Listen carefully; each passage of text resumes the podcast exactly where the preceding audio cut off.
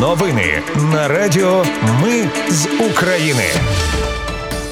Вітаю, це Радіо Ми з України. Мене звуть Анастасія Вихор, і ви слухаєте головні новини дня 20 червня. Українські війська мають частковий успіх на кількох напрямках контрнаступу. Російські війська обстріляли житлові квартали Херсону. Є загиблі. Україна успішно застосувала ударний дрон вітчизняного виробництва. На Запорізькій атомній електростанції замінований охолоджувач одного із реакторів. А трьох українських військовополонених вдалося вивезти з Угорщини. Про все це та більше слухайте за мить у новинах на радіо Ми з України. Українські війська мають частковий успіх на Мелітопольському та Бердянському напрямках, а саме на напрямках Новодарівка, Приютне, Макарівка, Рівнопілі і Новоданилівка, Роботине. Війська закріплюються на зайнятих позиціях, зазначили у генштабі. На Таврійському напрямку за останню добу втрати росіян вбитими та пораненими понад 5 рот в роті від 80 до 200 людей. Українські війська там знищили або пошкодили 46 одиниць техніки, зокрема 13 танків, 4 гаубиці та важкий вогнемет сонцепьок. На Куп'янському та Лиманському напрямках за добу окупанти втратили вбитими 146 бійців і ще 190 пораненими. Знищено танк, три бойові машини піхоти, самохідну артилерійську установку акації і склад з боєприпасами. Окремо голова Запорізької обласної військової адміністрації Юрій Малашко повідомив, що тривають бої за нещодавно звільнене село П'ятихатки. Там досі лишається 20 мешканців. Їх намагаються евакуювати. Вранці російські війська обстріляли житлові квартали Херсону. Загинув 27-річний чоловік. Під вогнем були будинки, дитсадок, освітній заклад, станція технічного обслуговування. Також бригада швидкої, яка їхала на допомогу людям.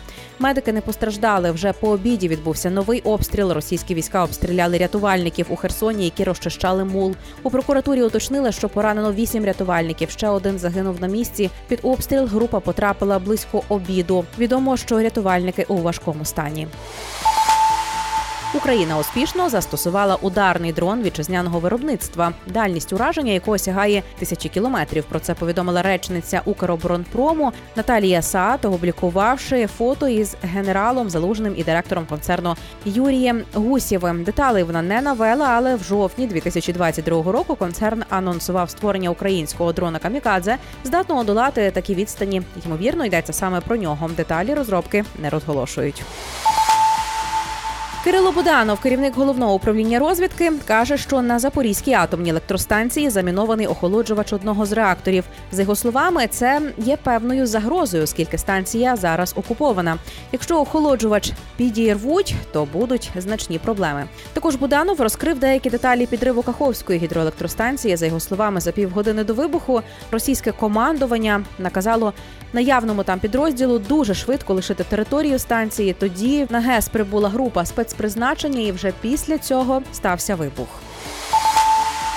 11 українських військовополонених, яких Росія передала Угорщини, є вільними і можуть лишитися в Угорщині або ж покинути її в будь-який час за власним бажанням. Про це зазначив речник уряду Угорщини Ковач в коментарі CNN. Він заперечує, що угорський уряд відмовив українським дипломатам в доступі до них. За його словами, звільнили полонених після співпраці між російською православною церквою та угорською благодійною службою Мальтійського ордену. Ковач каже, що нібито військові поїхали до Угорщини за власним бажанням і більшість з них мали угорське громадянство, решта отримали статус біженця в Угорщині. Водночас речник МЗС України Ніколенко каже, що трьох українських військовополонених вдалося вивести з Угорщини. Вони вже перебувають в Україні, їм надають необхідну допомогу, і Україна продовжує працювати над поверненням інших українських військовополонених, яких Росія передала Угорщині.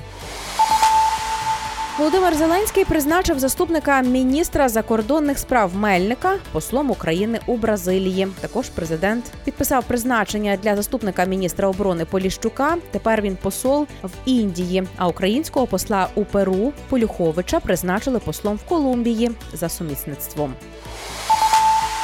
Місія Євросоюзу з військової допомоги цього року планує підготувати 30 тисяч українських військових збройних сил України і територіальної оборони. Місія EO Military Assistance Mission of Ukraine об'єднує 28 держав. Підготовка військових відбувається на базах членів ЄС.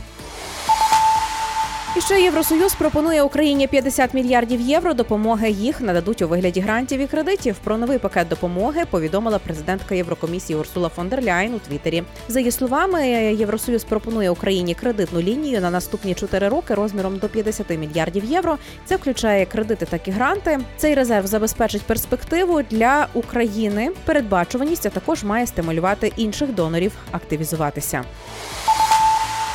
Сполучені Штати Америки також анонсували новий потужний пакет допомоги для України. Державний секретар США Ентоні Блінкін каже, що представить новий пакет допомоги Києву в середу, тобто завтра, на конференції з питань відновлення України в Лондоні. Про це Блінкін сказав на спільній прес-конференції з міністром закордонних справ Великої Британії Джеймсом Клеверлі. У середу та в четвер у Лондоні відбудеться конференція з питань відновлення України, на якій понад тисячу іноземних посадовців з понад 60 держав, а також керівники бізнесу і глобальні інвестори інвестори обговорюватимуть шляхи допомоги Україні у відбудові. Це були головні новини дня на радіо. Ми з України. Їх підготувала для вас я, Анастасія Вихор. Наші новини про те, що реально відбувається в Україні, без будь-якого політичного контексту чи чиїхось бізнес-інтересів. У нас тільки реальні факти. Якщо на вашу думку, те, що ми робимо, важливо, підтримайте нас. Заходьте на сайт. Ми з України.ком та тисніть кнопку Підтримати. Почуємося.